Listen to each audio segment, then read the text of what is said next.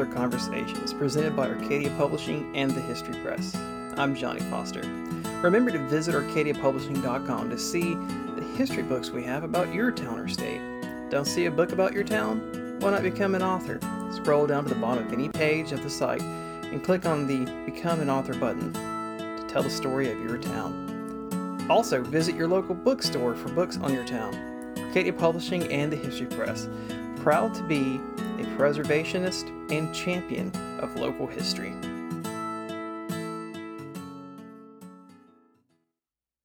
On this edition of Author Conversations, I speak with Mark Muncy, who has written Eerie Florida, Freaky Florida, and coming in September, Creepy Florida. We discuss how learning ghost stories can lead to surprising realities in history, along with delving into stories from Florida and across America. Hey, Mark, thanks for joining us. Oh, it was my pleasure, Johnny. How are you? I'm doing well. I am excited to talk to you like myself. You are a history nerd, and I believe we've had this conversation in the past. The best way to get to know the story of an area is to learn its folklore. Oh yeah, yeah. That's I mean that's that's all I've done is uh, my whole life is you you know, you you you collect stories about a place, and then that's where you that's the start because then you go where did this come from? Why why is this story here? And that's when you start looking into it you find the historical or you find the uh, psychological reason you know and that's that, you know that's what anthropology is. That's it's in sociology that's they're they're just very you know versions of this.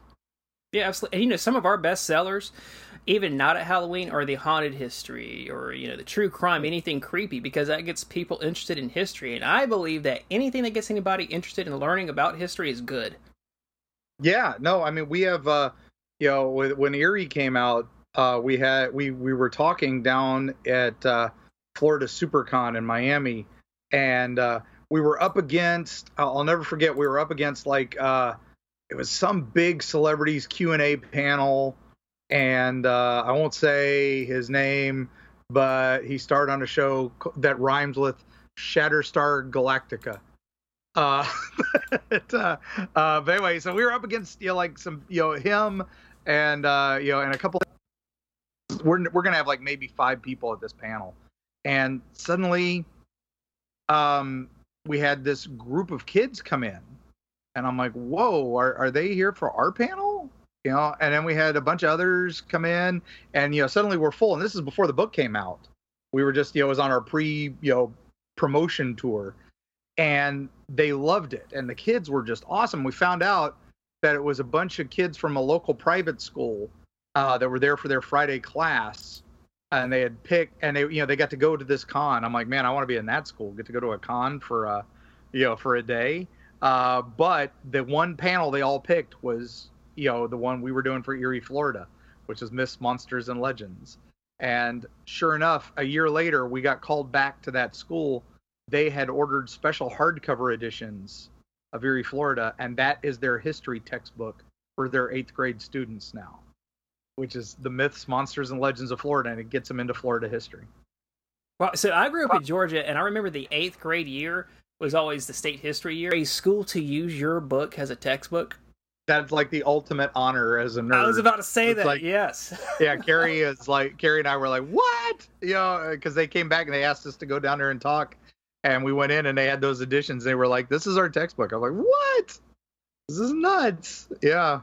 You know what, Mark? I'm gonna, I would be remiss we are interviewing Mark Muncy, who's the author of Eerie Florida, Freaky Florida, Creepy Florida, and by the way, the book cover I saw today looks really good, and I've sent you a foam core poster in the mail already.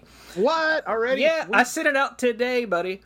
Cool. And yeah, we so, got Tampa Comic Con in just a couple weeks, so that'll be awesome. We'll be able to show it off there. I am so glad. And this is a little bit different than our other podcasts we've done because obviously we're nerding out a little bit together, and I nerd out about history, but we nerd out about things like that too. uh, the amount of cons that you do are incredible, but I also want to talk about Carrie. That's what I don't want to be remiss about because her oh, yeah. illustrations are incredible, and she's even illustrated a new book for us, Eerie, Alabama, which I got to see the PDF for today, and incredible drawings. Yeah, she's dying to see that herself. She hasn't seen them yet, you know. Uh, but uh, yeah, we uh, she yeah she cheated on me with another author for that one. So you know, uh, we don't talk about that. No, uh, but, uh, that was exciting. Yeah, that's her first you know you know, sans me, so she was very happy to do that. And uh, man, they he, uh, she had to draw like three times as many, I think, for that one than we do from ours. We do a lot of photos and you know archive search for ours, and uh, yes, yeah, so, so we minimize the number of pictures. We try to just do those uh, those monsters that won't pose for anything, but you know, but blurry photographs because they're all such divas. You know, uh, you know, Bigfoot and skunk apes and uh, Pinky the sea monster. So that's where Carrie comes in and she just brings them to life from these descriptions that people have brought. Uh, one of my favorites is the uh, the Punta Gorda turtle from Freaky Florida that yes. she did from a 1932 story. Actually, and... she drew that for me. I have it right here in the office. I'm looking at oh, it. Oh, good! Yay! Yeah, that's one of our favorites. I, I that one's amazing. I love that one. I know you haven't seen Eerie, Alabama yet, but let me tell you the the especially when it comes to the different types of werewolves she's drawn oh, yeah. are incredible, and the leprechaun she drew for that story is incredible. Yeah, you know, I before that story hit YouTube in that book, I watched that video of the people in Mobile claiming they saw a leprechaun, and I just thought this is going to be huge. And now it's in a book, and you're and Carrie has drawn it. It's incredible. Yeah, yeah, yeah. and that's um, she that was one of the ones uh, she had me pull up some uh, reference material from a couple other things that the author hadn't pulled up, I was able to find a couple more interviews with some of the witnesses, and so she was able to you know flesh it out a little bit, which is pretty cool. That's one of the things we love doing is you know hearing the stories direct. Uh, when you know we you know you you, you can look them up online and you can get stuff like that. You can read the original accounts uh, for the stuff you know from hundreds of years ago. Yeah, all you got's the original accounts. But sometimes you get lucky. You find a family member. You find someone. Um, you know, for Eerie, we had that original email from back in the 80s uh, of, uh, you know, oh, I'm sorry, 90s. Uh, it was an AOL email address and a GeoCities website. That'll tell you how long we had the story. Uh, yeah, um, of the lady who emailed us about the Gnomes of Buck Tower.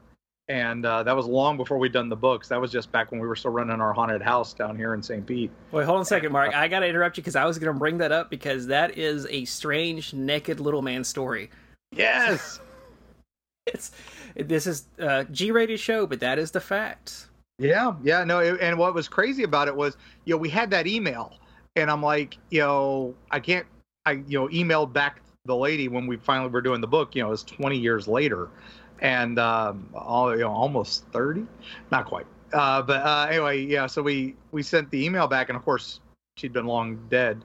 So I was like, well, we'll never re-verify this, and I'll never get the, you know, we had the location, we had some other things, but thankfully to modern technology in the world of Facebook, we were able to, um, you know, we went on to one of those groups. You knew you grew up in, you know, and so we were on the, you know, you grew up in Lake Wales when, and I said, hey, does anybody know a story about police arresting a, you know, guy maybe 12 inches tall uh, and naked in the 40s?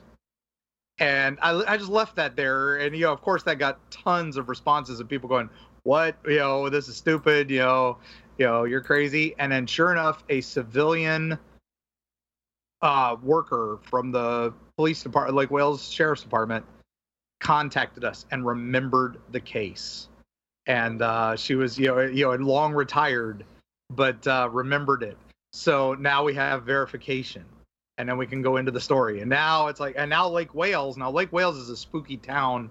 Uh, they have a they have a famous uh, landmark there called Spook Hill, uh, where you know it's a gravity hill. You pull up to the bottom of it, and you you, know, you put your car in neutral, and you'll backwards up the hill. You know, and it's it's a you know it's a distortion effect. Uh, it's an optical illusion, but it's a cool thing, and the town embraces it. So you know they call it Spook Hill Elementary for the school there, and you know Casper the Friendly Ghost is on their is their mascot, and um, so when they found out that they had a story about gnomes in their town, yeah, they they are digging to try to find those records. But you know, it's 1940s and it's you know paper records and they're stored somewhere and who knows? It's Florida, so they you know might have been eaten by uh, you know mosquitoes or something else. You never know.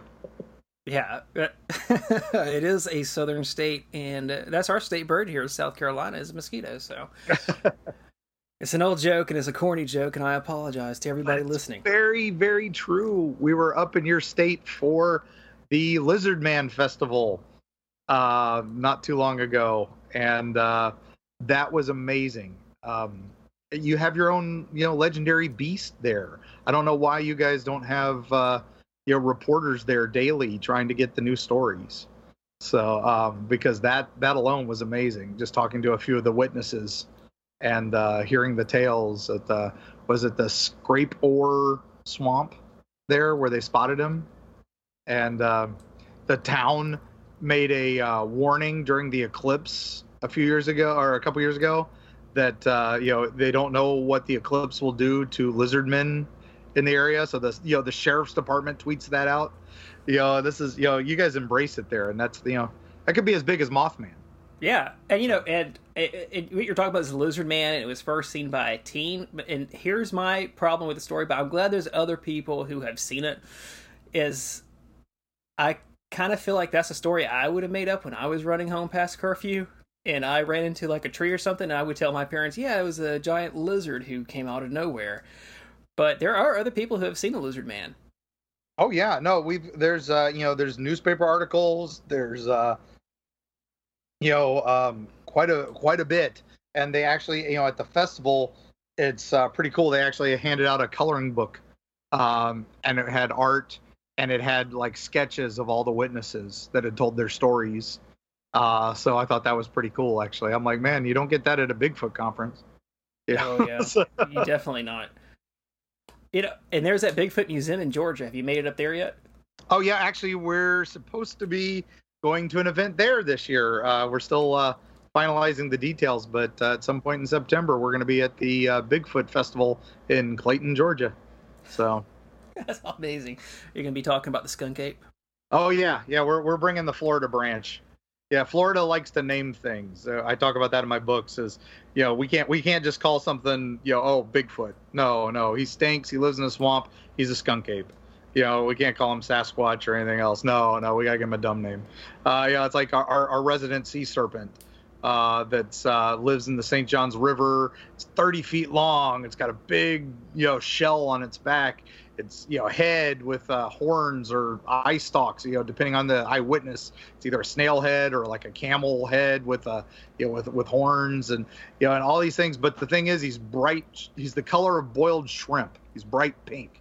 So what does florida call him? Not you know the johns river beast or something like that. Nope. They call him pinky. You know. Or either you could just say that floridians are very literal. Yeah because a lot of people say that the Bigfoot stinks, and you know the Bigfoot's around if you yeah. you see him and you smell something bad. So yeah, and that's you know, and uh, like the um, you know uh, one of our famous skunk apes that's in the town of Bardin. Um, you know, they, they they didn't even call him a skunk ape; they called him the Bardin Booger. You know, uh, you know that's you know, and they even had a song in the '60s called the Bardin Booger Boogie. Yeah. So. yeah, when I read that in your last book, I looked up the song. I had to know yeah, the lyrics. It's out yeah. there yeah, it's out there, and uh, it's it's it's pretty crazy. So they did a Christmas album. I can't find that one anywhere. I'm trying. I'm, um, that's gonna probably have to be an eBay dig at some point. Is it like Santa Booger or what's the name of it? That's just the Bardin Booger Christmas. So uh, yeah, I've I've got to find it somewhere, but uh, I don't think that one was as popular. So I don't. It's that's a tough one to find. Something I've always wanted to know. What and I kind of know, but and I think it might be with the Hellview Cemetery. And after I asked the question, if you want to explain that a little bit more, that would be awesome yeah. for our listeners. But what first set you down this path of seeking out all things spooky, creepy, eerie? Okay, well, my um, it kind of ties in to one of those um, what's the they call it the theory of synchronicity, where you you know things just kind of sync up and and suddenly it all makes sense. And um, and uh, my earliest memory is uh, growing up in a house in Dayton, Ohio, and uh, and going up into the attic and seeing some shadowy figure with red eyes staring back at me. Now, I don't know hmm. what it was. I don't know. I still see it pretty vividly, and it's the only memory I have of that house. I, we moved out of there by the time I was five. Um, and so the fact that that memory is there is uh, pretty crazy. Uh, but I, you know, I just kind of put that off to the side. It's one of those, just an odd memory. Um, and um, I, you know, I was always, you know, a nerdy kid. so of course you're drawn to the nerdy stuff, which was mostly, you know, at my age, you know, this will date me a little bit. So this was, you know, mid 70s, late, you know, late 70s. Uh, so, you know, a certain thing called Star Wars came out and changed everything. But before that, you pretty much had, uh, you know, late night reruns of, uh, of uh, Doctor Who and Dark Shadows, which was the only thing I could pick up on my little crappy uh, cableless life. Which in, isn't uh, bad. Which isn't yeah, bad in, uh, yeah, no, exactly. No, they were amazing. Uh, and that was just it. Blew my mind. And then uh, Twilight Zone reruns. Uh, it was on this one little channel out of Charleston, West Virginia, when we moved there, uh, that I could pick up, and um, you know, and that was my life. And then you know, and hearing the ghost stories around our family farm in Kentucky, which we would visit on the weekends pretty often, uh, and that had a local legendary beast that you know I didn't believe the stories because it sounded so silly. Uh, it was called the bench leg, and it had a leg of a, a wooden leg and the body of a cow and the head of a man and a glue in the dark. So, so these stories, you know, are all around my life, and I never really thought about them much. It just was just something. And then we moved to uh, to Florida. My father came here. Um, he was a big wig with Greyhound, and the Skyway Bridge disaster in 1980. Mm. Um, it was the worst bus accident ever. The the the Sun, Sunshine Skyway Bridge at that point was just the Skyway Bridge. Uh, collapsed oh, at the mouth of Tampa Bay. Uh, got hit by an oil tanker, and 23 people died, including a lot of passengers on this Greyhound bus. So my dad was called down uh, to invest help with the investigation, and he fell in love with the area. And suddenly we left Charleston, West Virginia, and moved to you know Florida when I was just a young kid and I've been here ever since. Now, um, so you know, to come down for such a tragic thing is you know is is again synchronicity. Everything just kind of ties together. I know this sounds rambling, but it, I'll get to the point. Uh, so no, it's our... great. That's what this is for, so people can know who you are. Exactly. So we so we get down here. Um, I grow up down here. I hear more ghost stories and legends as I'm through high school. Uh, I start getting into even more spooky stuff. Uh, down here, I was able to find people who play Dungeons and Dragons, so you know, blossomed into full nerddom, and um, and got into Renaissance Festival where I met more of my kind, and that was when my love of history started. Was uh, you know doing Renaissance Festival and you know learning you know medieval stuff, and you know it went with Dungeons and Dragons. It was it was very cool. It was like all right, so now I got some historical references and then from there it got into civil war history it got into you know all kinds of history and then you start looking into florida history and i knew west virginia history pretty well and i knew ohio and kentucky a little bit but florida seemed so crazy the fact that it had been you know passed around by every european power because nobody wanted it because it was full of people shooting arrows at you and disease. you know, nobody really wanted this place. You know, just here, take it, here, whatever. And then you know, and then you know, the fact that pirates ran certain islands completely. You know, it was like what Pirates of the Caribbean was real, but it was Florida. That's awesome. You know, and uh, you know, you you learn all these things, and you know, and then so it all just ties together. But then, you know, um, I start doing a haunted house it was just something you know wanted to do. I, I worked for the theme parks for a few years and uh, worked at the first few Halloween Horror Nights, uh, and then but uh, became a dad and uh, decided, well, I can't just keep driving up to Orlando uh, just to scare people. We'll do it in our yard. So we started digging a grave in our front yard, and which is uh, normal for anybody. Which is, you know, hey, who needs a yard? Yeah. and um, you know, you know, a grave. It's important for Halloween and we start digging and we see seashells. Now, not completely unusual because um, because uh, you know uh, Florida was all underwater at some point. Um, but then we dig a little further and we start seeing bones, and we're like, oh, you know, have we found some crime scene or maybe some you know archaeological site? So we called the police to make sure it wasn't a crime scene. They came out and said no and then uh, so we called uh, at that point was St. Pete Junior College. It is now St. Pete College. It grew up. That's how old this is. Uh, but uh, they they came in and they sent an archaeologist out, and he did a quick little survey. And he's like, "Oh, you're on a shell midden," and um, wow. and I'm like, "Oh, okay." He's like, "Yeah, no, any place that rises a little bit around here is probably shell midden. Don't worry about it. If you find any pottery or you know any more bones, let me know." But uh, Can you explain so- what a shell midden is? uh, so shell midden is basically you know beautiful Florida land, right? So even the natives came down here back in the day, just like everybody else, drawn to the beaches, drawn to the land, and they would set up their you know areas, and they would uh, basically just this was their landfill. They would uh, eat shells. That's you know their primary source of food was uh, seafood, and they would use the shells for tools. Yeah, they weren't like the natives up north that had all these wonderful trees and stone. It's Florida it's all seashell and you know and scrub so they basically had to make the tools out of what they had so it was mostly seashells um, but then they would just throw them in these big piles and then they would layer them with dirt. And then they would you know and just keep building it up and building it up. And that became like mounds like you'd think everywhere else you know indian mounds. They're these giant shell mounds. They're shell middens. Now they did actually have some burial mounds and they do still have regular mounds that are just earth. Uh, but for the most part, they built them out of shell and stone, and that's what a shell midden is.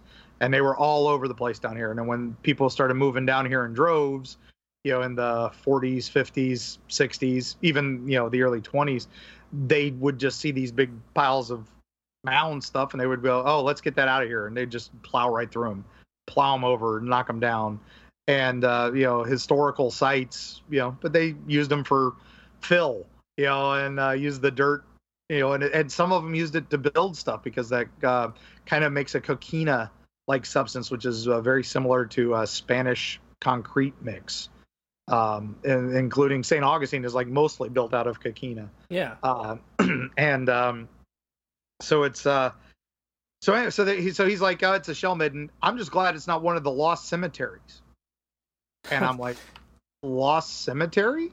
Do you have like And a he's like- poltergeist flashback in your mind? when you said that? exactly. I'm like, what? And, and exactly, he tells me that there are five or six lost pioneer cemeteries, and they basically, you know, when again, Florida, you move down here, you you you you build your settlement, you put your homestead down. This is you know late 1800s, and uh, suddenly Indians come and scare you away, or these things called you know hurricanes or tropical storms come in and you know and you wipe out everything you own.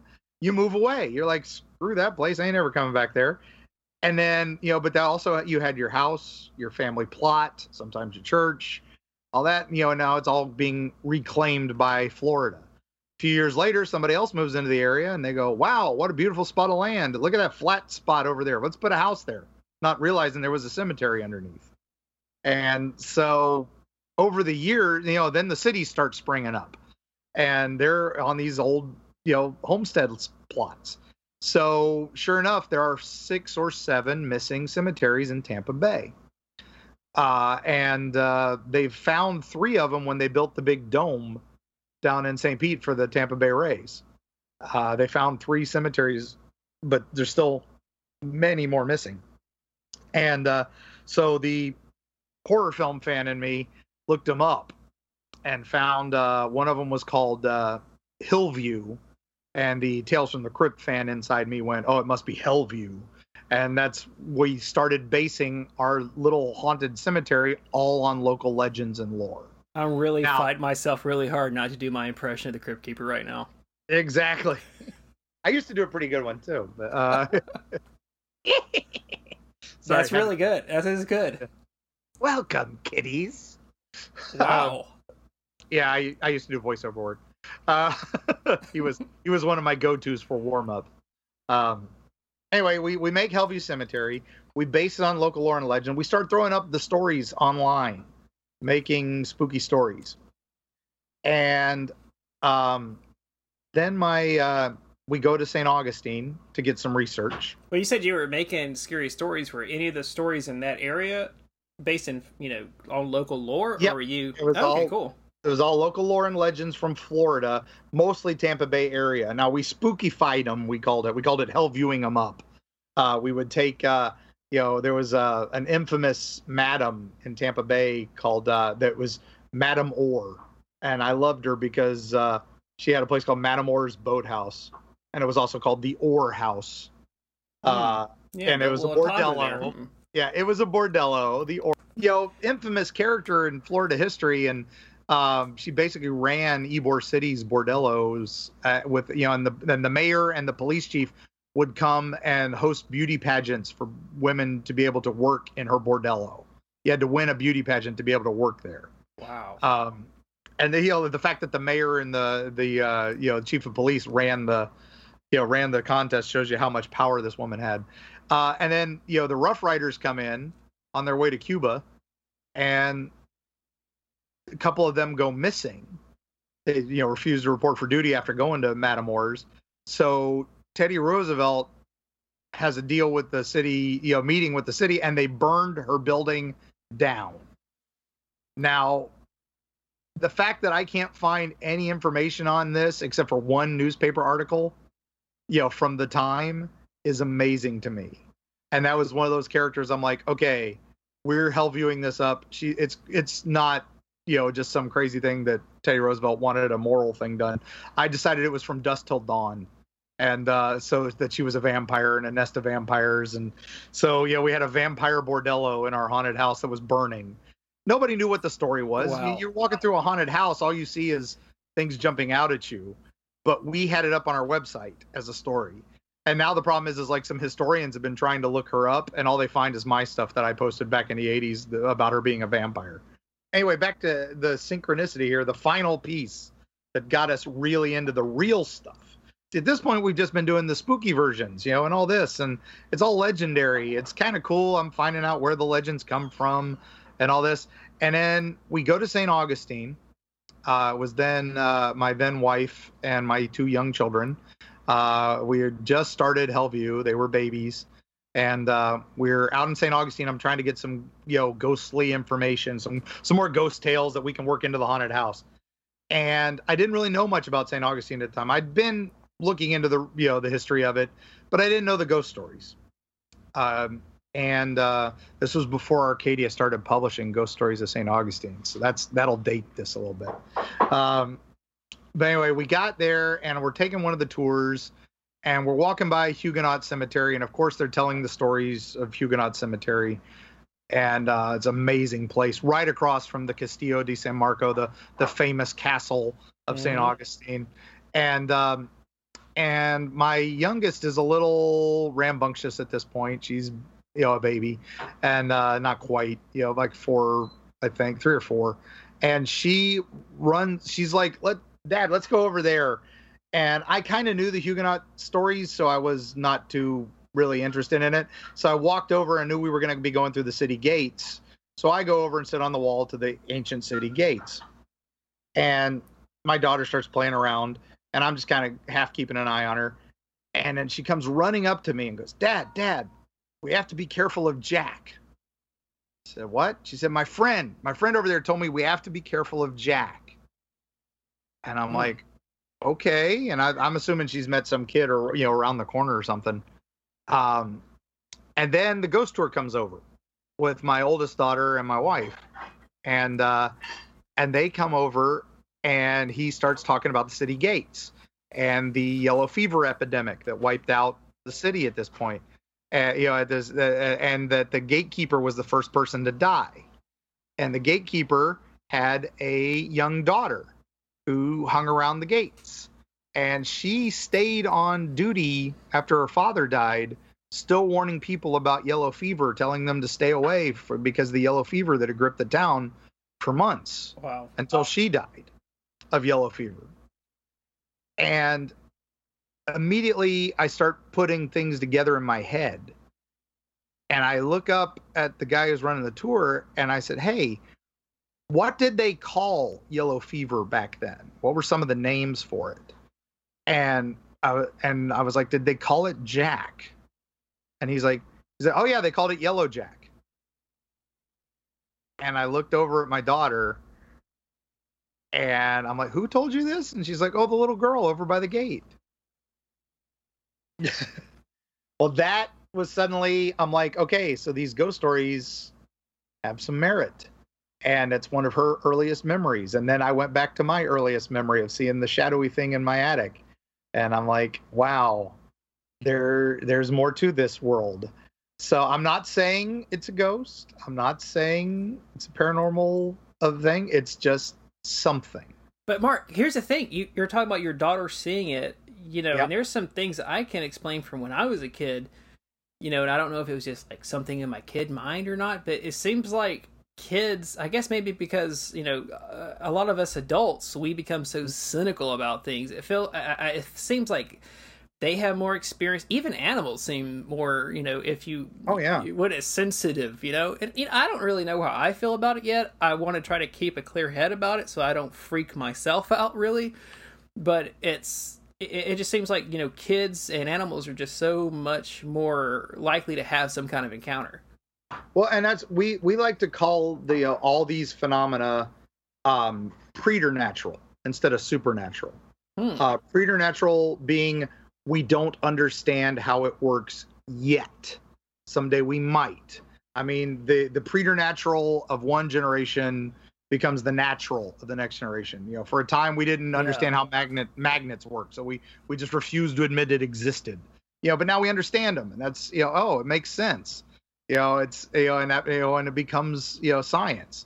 And I still think to this day, I mean, Tesla, Edison, these guys were looking into ways to talk to the dead. They wanted to see. They thought it was a science. You know, uh, and yeah, EMF's not a new thing. You're right. No, yeah. It's been around since the day Bell started making phone calls and started getting weird signals back. Nobody else had a phone. Yeah, you know, so you know it's uh, you know so there's definitely unusual stuff. And then when we go out and we talk to these people or we go on, we we're more paranormal journalists uh, I like that. I like that a lot. Yeah, we you know we go with ghost hunting teams. We go with skunk ape expeditions. We go on you know UFO watches.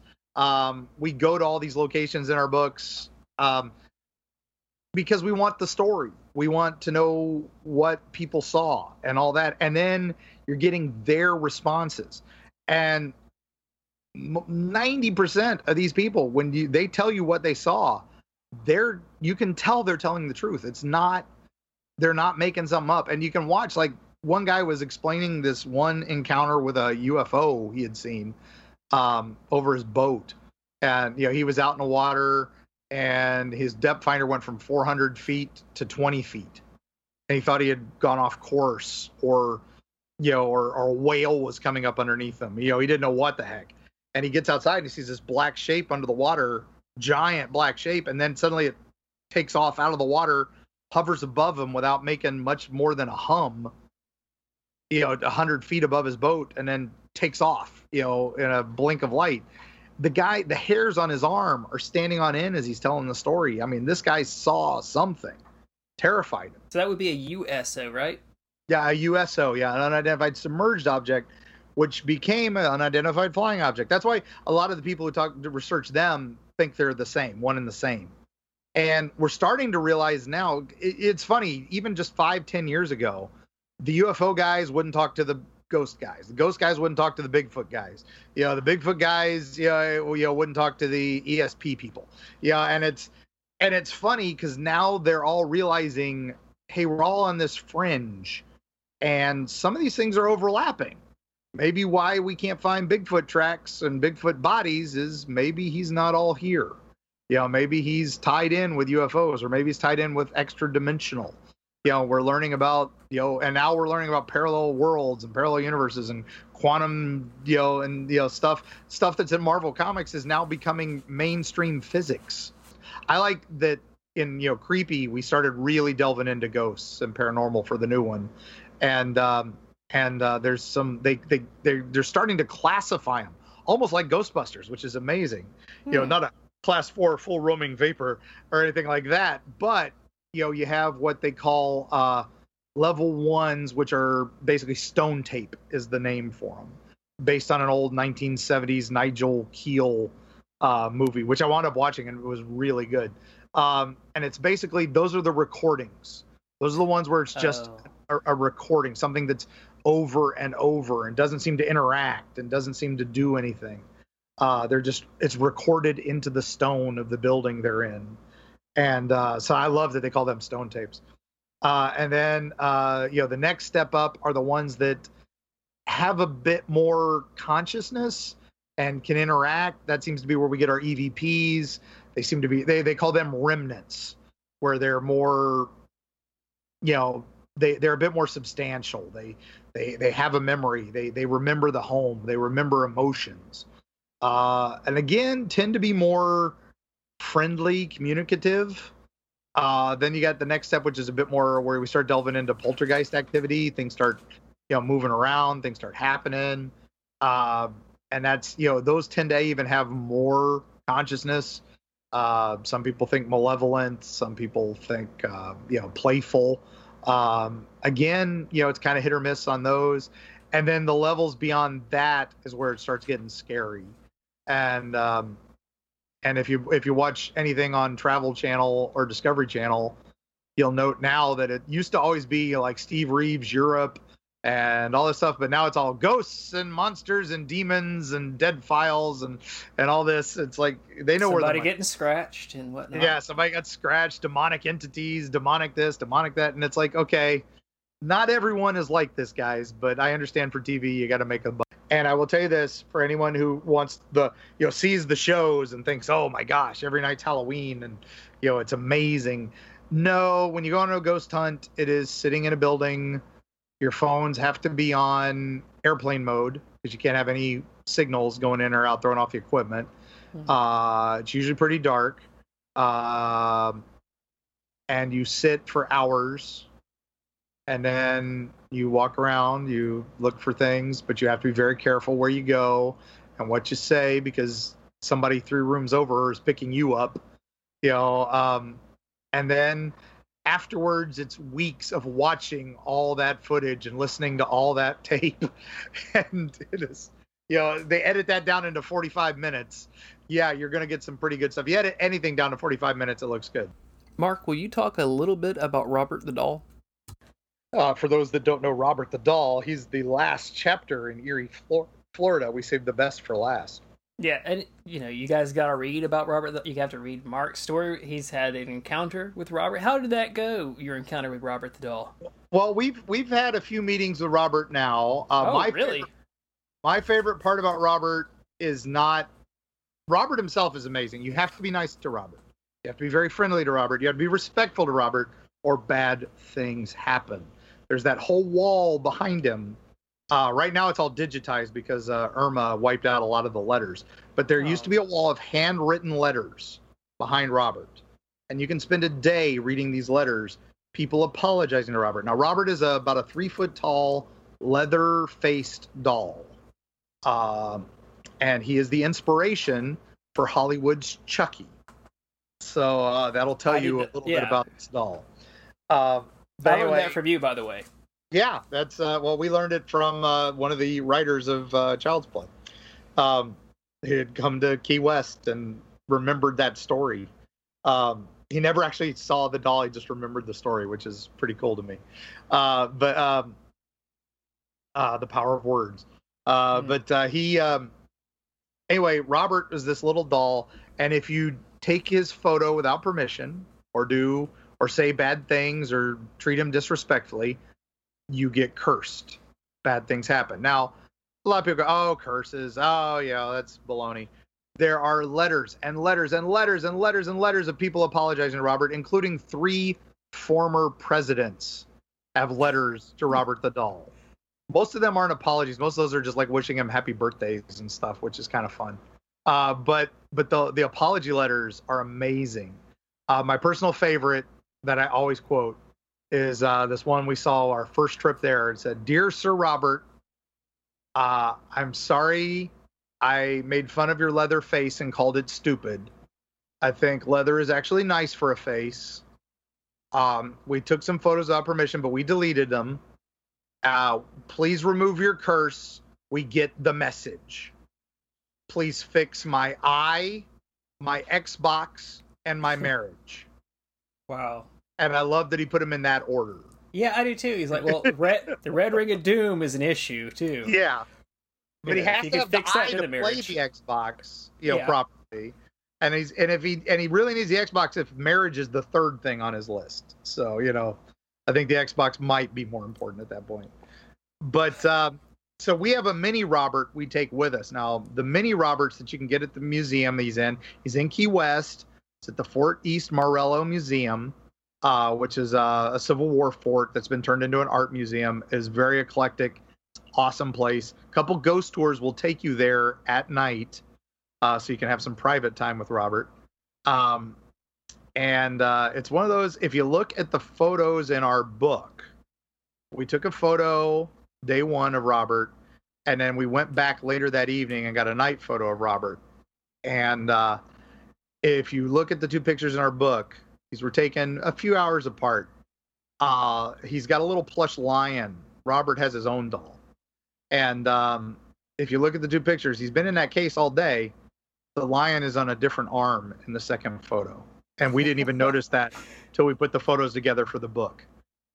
And uh, and for those who wonder, yes, we did ask permission of Robert to get permission to use his photos in the book. And if you look at the captions on those pages, they're a little different than the captions on our rest of our photos. And uh, you'll have to pick up the book to see that. Hey, Mark, why do you think not only at Halloween, but we're, you know, we always are so attracted to stories and things of the supernatural, or what did you call it? The preter, pre- preternatural? Preternatural, preternatural. That realm. Yeah, it's it's the you know, it goes back to our primal fears. I mean, that's where I, why I ran a haunted house, uh, you know, a haunted house attraction, was everybody wants to be scared. Everybody it gets that adrenaline rush. It gets that you that feeling that you know, oh my gosh, am I in danger? But the key is we want that, but we want to be safe. That's why we love watching serial killer documentaries. But you know, the idea of actually going out and looking for a serial killer, probably not something we want to do. You know, it's like we love watching, you know, spooky, ghostly movies. And, uh, you know, there's a region, The Conjuring and Annabelle are, you know, billion dollar franchises, almost up there with superheroes. Uh, just, um, it's, it's that we want that scare, but we don't, but we also want it safe. Why we like roller coasters. Why we like, you know, all that. It's, you know, it's the fear, but we want to be safe. You know, um, Houdini had a great thing that he would never do anything that wasn't as safe as sitting in his living room. And, um, and that's, you know, and that's, that was a, you know, that was just his thing. And, uh, you know, you think about all his death defying stunts. No, they were all perfectly safe. He knew it was safe. But, uh, yeah, no, it's, uh, you know, and that's just it. We start looking into these legends and, you know, we hear, you know, we, you know, we started researching a couple of them for the haunted house and it turned out, okay, this goes completely different direction. And, and then even now, a few years later, we're finding even more stuff that's even, you know, you know, oh wow, that we thought it went one way and it goes another direction if you look at it from a different angle. And um, so you know, that's you know, it's a constant ongoing. It's you're you're always learning. Is there anything you want to come across that you haven't come across in an encounter? Is there something you're looking forward to? Skunk ape, pinky, what have you?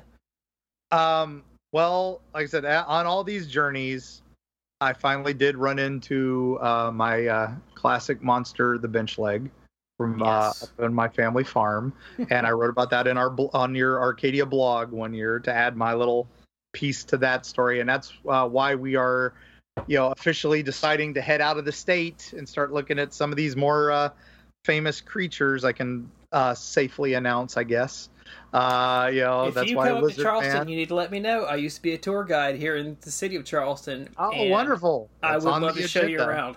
That is on the agenda. We are uh, we are calling it our big spooky road trip at this point, uh, and we are going to hit some of these bucket list sites. Um, you know, we you know my my bucket list includes such infamous places as uh, Skinwalker Ranch, Oh uh, wow! Of course, uh, Roswell. I've been to Waverly. I've been to Pennhurst. Uh, I would love to go back to them. Uh, been to Point Pleasant, uh, but we're going back. Uh, you know, um, I don't think we'll be joining the Area 51 run uh, because I I know everything that was in Area 51 is now Wright Patterson Air Force Base, and I've been there many Mhm. times. Uh, so those in the Yeah. know, Yeah, we yeah we know this stuff.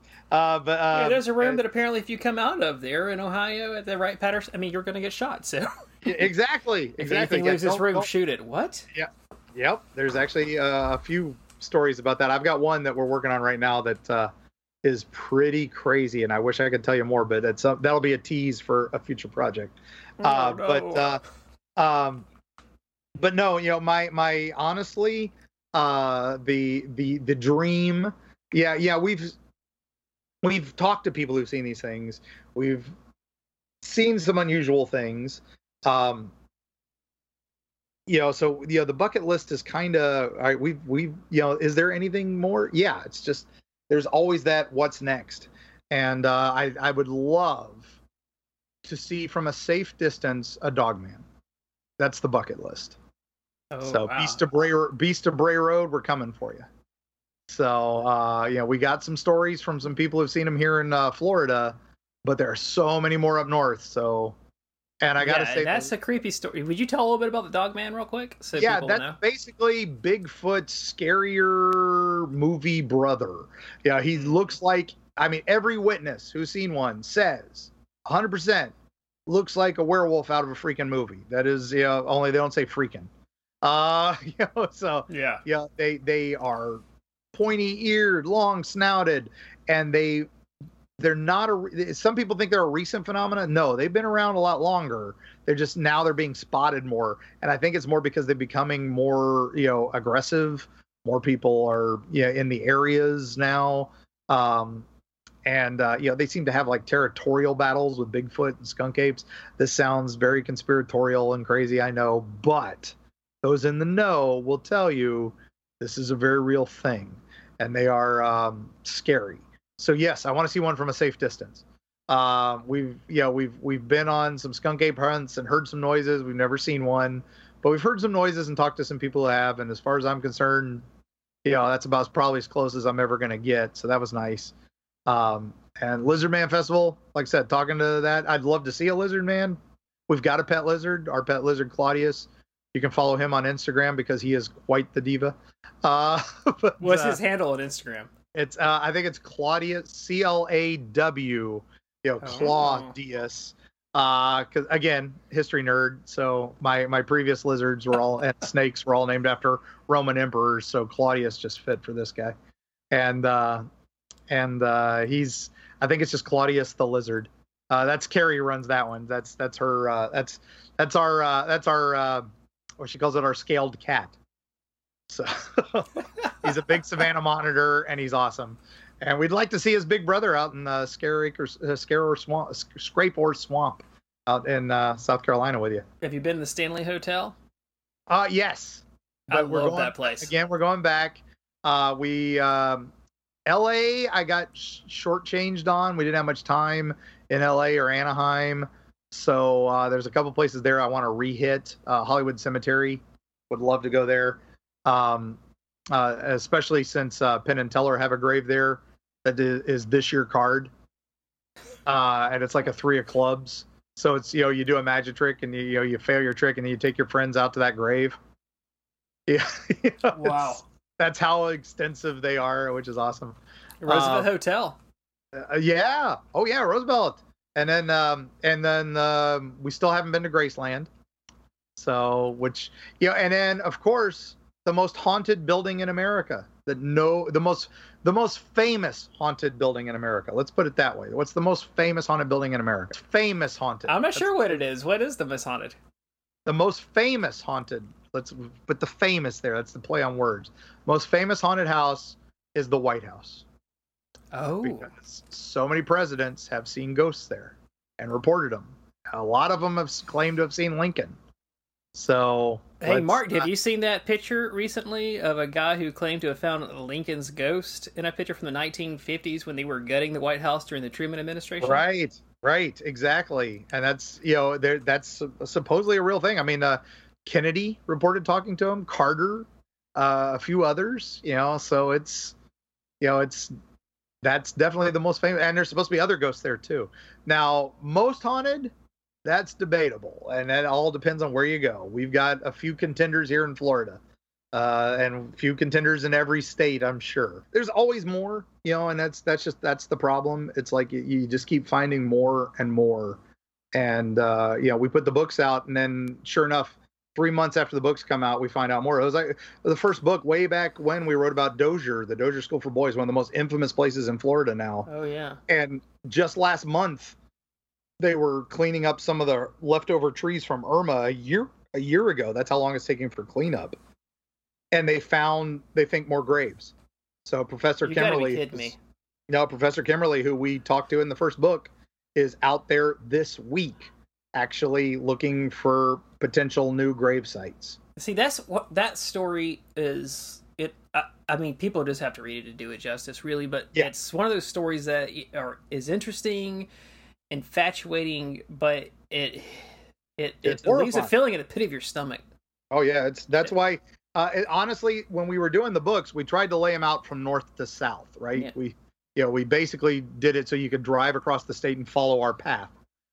That one we purposely put it at the end because it's if you put that in the front of your book, no one's going to read any further because they're going to be crying and they're going to be throwing up and it's just going to be terrible. And, you Well, I mean, it's just like Rosewood that you put in. Too. Yeah. I mean, it's you know that's, that's Rosewood was of the that that's the second book, right? Rosewood. Yeah, I was in Freaky.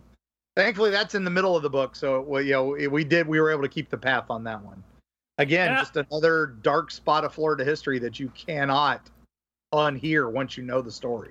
Yeah, but it's important to know that story too because it, you know, it shows the dark side of humanity, which we don't like a lot of times to think about. That's why I think we follow so many celebrities who are on Instagram or what have you, endorsing this or that, or just putting happy pictures on. But you also have to confront that side. And like you said earlier, Mhm. when I was asking why we like the supernatural or the preternatural, preternatural, you need to know that. It's so you don't what brings someone to that what are people turning a blind eye to so that we can combat that Yeah, and it's also uh, you know like it's it's so that we feel you know we've got something out there that isn't us. That's the thing. That's the problem. We you find out stories like this where it's us, and Yeah. it's not a monster. It's not demonic possession. It's not a UFO. It's not a you know that's some of the most horrifying stuff.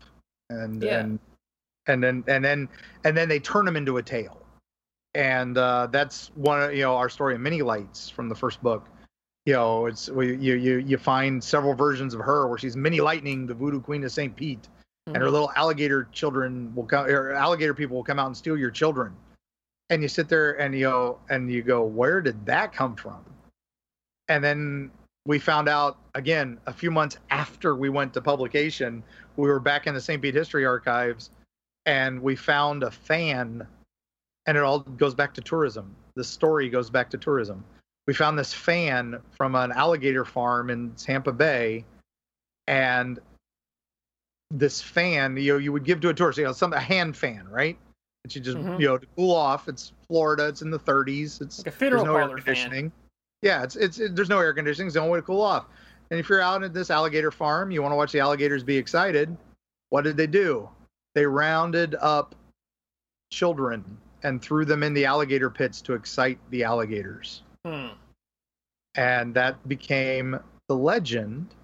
Mini lights, you know, watch out for mini lights after dark because her her men will come and get your children. And now it's evolved into this story where if you are out late at night, mini lightning will come get you, and she'll send her alligator men to get you. And that Wow. so that becomes the how keep your kid in at night. Don't go out at night. You know, stay home. You'll be safe. And you know, so now it's a sociology thing. well see i like the fact too is you're just not talking about scary stories or weird things which are fun to talk about you're not afraid too to say look this happened we are you know it reminds us all that there are still horrible things happening and we shouldn't turn a blind eye to it thank you for bringing that to people's attention in your books Oh yeah, no, that's hundred percent. And That's why that uh, school down in Miami that's you know using our books, they were talking like their history books barely talk about these subjects. They they don't their history book doesn't mention Rosewood anywhere in their history book. Even the high school history book didn't mention Rosewood, and it's like um, you know one of the biggest race wars you know basically in in in America, let alone Florida. I mean, it was know, such a big town- deal that Jon Voight was in a movie about it. Yeah, know, exactly. And again, they dramatized it, uh, you know, and and it's funny because you know it all started because some Tampa reporter had a family member from there who vaguely had heard a story about it, and he starts researching it, and you know, not until the you know the 1980s does it start coming back out because there was this culture of silence about it. The survivors tried to, you know, they were afraid someone would come after them if they Even talked. into the 80s. Yeah, exactly. And then the people who lived in the area just wanted it gone. They didn't want, you know, people knowing about it. They saw had family who had participated. You know, you know, and it's you know, basically one town wiped out another town. A white town wiped out a black town. And it's pretty terrible. And uh, all because of some rumors. And uh, when you when you look into the history of it, it's it's terrifying. I I heartily encourage everyone to look into it just because it's definitely a sobering story. And um, again, we went there looking for ghosts, and then we found this history, and we were like, "Oh my gosh!" So Yeah. Well, I do want to end the podcast on a brighter note, and I have to ask Is Florida Man featured in this book or an upcoming book? I think he's featured in everything we write because Right? you realize Florida Man isn't something new. It's been going around since you know the pre-dawn civilizations area. You know, the Native Americans had Florida Man. You know, they're they're you know the the Tocobagas uh, had their own you know crazy stories of uh, guys doing some insane things. Uh, one of the things we learned about uh, were what they called murder holes down here, where they would uh, dig holes and then they would capture a member of a nearby tribe that they didn't like and they wouldn't kill him they would put him in this, these holes filled with water that were you know like uh, low tide out on the beach and they would dig this deep hole and then they would wound him in there Oh. just to lure you know in salt water to lure in the sharks because they couldn't do much with the person but for a shark they've got skin they got meat they use their bones as weapons you know they use their teeth to make drills so that they could drill into the the limestone in the area it's um you know so it's like okay so some crazy guy figured out oh hey let's dig a deep hole let's put somebody in it and, bl- and bleed them out so that it'll lure in sharks i'm like so yeah so florida man's been around a long time Yeah. I don't know I love Florida you know, Man. yeah, uh, it's uh, my favorite thing with the whole Area 51 memes, which you know have been the best part about this Area 51 storming thing, Yes. have been the uh, the memes online. Oh my gosh, there was one, and uh, you know, let's nerd out. Let's go out on a nerd note here. It's the two towers. It's the Helm's Deep battle, right? And you see all you know Theoden up on the wall with Legolas and Aragorn, and they're looking out at all the orcs. But of course, it says Area 51 guards. And then he's going, "Is this the best Facebook has to offer?" And you see all the orcs, you know, the thousands of orcs out there, and then you see that Uruk-hai with the torch and the explosives running at the wall, and it says Florida Man. That And then it, and it Is cuts back and the wall's exploding, and you see Theoden going, "Crap." Well, hey Mark, before you go, you got any upcoming events you want to plug? Uh, well, we'll be at Tampa Bay Comic Con uh, in the first week in August. Uh, then we have uh, a couple events. We we frequently sign now. It's almost to the point where I don't tell you about it because you know, hey, it's old news. Uh, but we sign at the Shop of Wonders in Universal Studios Islands of Adventure. It's a, uh, a shop. It's right around the corner from Hogwarts uh, and the Harry Potter world. We're on the Lost Continent Island, and we're right next to the Talking Fountain. So how cool is that? That is cool. Uh, and uh, our our books are available there. And uh, we are there uh, three or four times a month. If you ask the shop, they will tell you. Or if you follow us on eerieflorida.com, you can follow our event lists. We try to post when we're going to be there, but sometimes we don't get a lot of notice when they need us. Uh, but uh, we'll be doing our book launch uh, when that comes out at the end of September at the ever popular Books at Park Place at their new location on St. Pete Beach. Uh, will be. Uh, I don't know if they're still going to call themselves Books at Park Place. They haven't been at Park Place in 12 years, but they'll probably still keep that name. Uh, but uh, they've moved like three times since they were Park Place, and they still kept the name. Well, she Uh, has that's- name recognition now, so Yeah, exactly, and it's a beautiful store. We love that store. Um, and then, uh, and of course, we'll be doing the tour after that. We'll be hitting a lot of places in October, so just watch our website. We'll- And we'll be capping it off with Spooky Empire, uh, the big Halloween and horror convention, and that's in or uh, Tampa this year, not Orlando. Uh, and that'll be uh, first week uh, Halloween night through November third, and that's got big guests like Bruce Campbell, Sam Raimi, and Ted Raimi of the Evil Oh, Dead wow. movie. James Hong from uh, uh, from Big Trouble in Little China, uh, which is I'm super excited about. And if you know that movie, you're a friend of mine. And uh, and then I just made my wife watch that last year. it's great. And then Clive Barker is also going to be there. So, um, so a lot of big names. And then Mark Muncy of Eerie, Florida, and Freaky Florida with his lovely and talented illustrator wife Carrie Schultz. Absolutely, and if we're absolutely lucky, talented. the amazing Claudius might make an appearance there. Mark, thanks for joining us. I appreciate it. All right, thank you, sir. Have a wonderful night. and what a great job I have and just the things I get to do, the people I get to talk to. I hope you enjoy this interview with Mark Muncy. Remember to check us out at arcadiapublishing.com. Check your local bookstores for books about your town too. And check us out on Facebook, Instagram, Twitter. You can search for Arcadia Publishing on those social media platforms and uh, give us a follow. I hope you'll join us again as we continue our author conversation series presented by Arcadia Publishing and the History Press.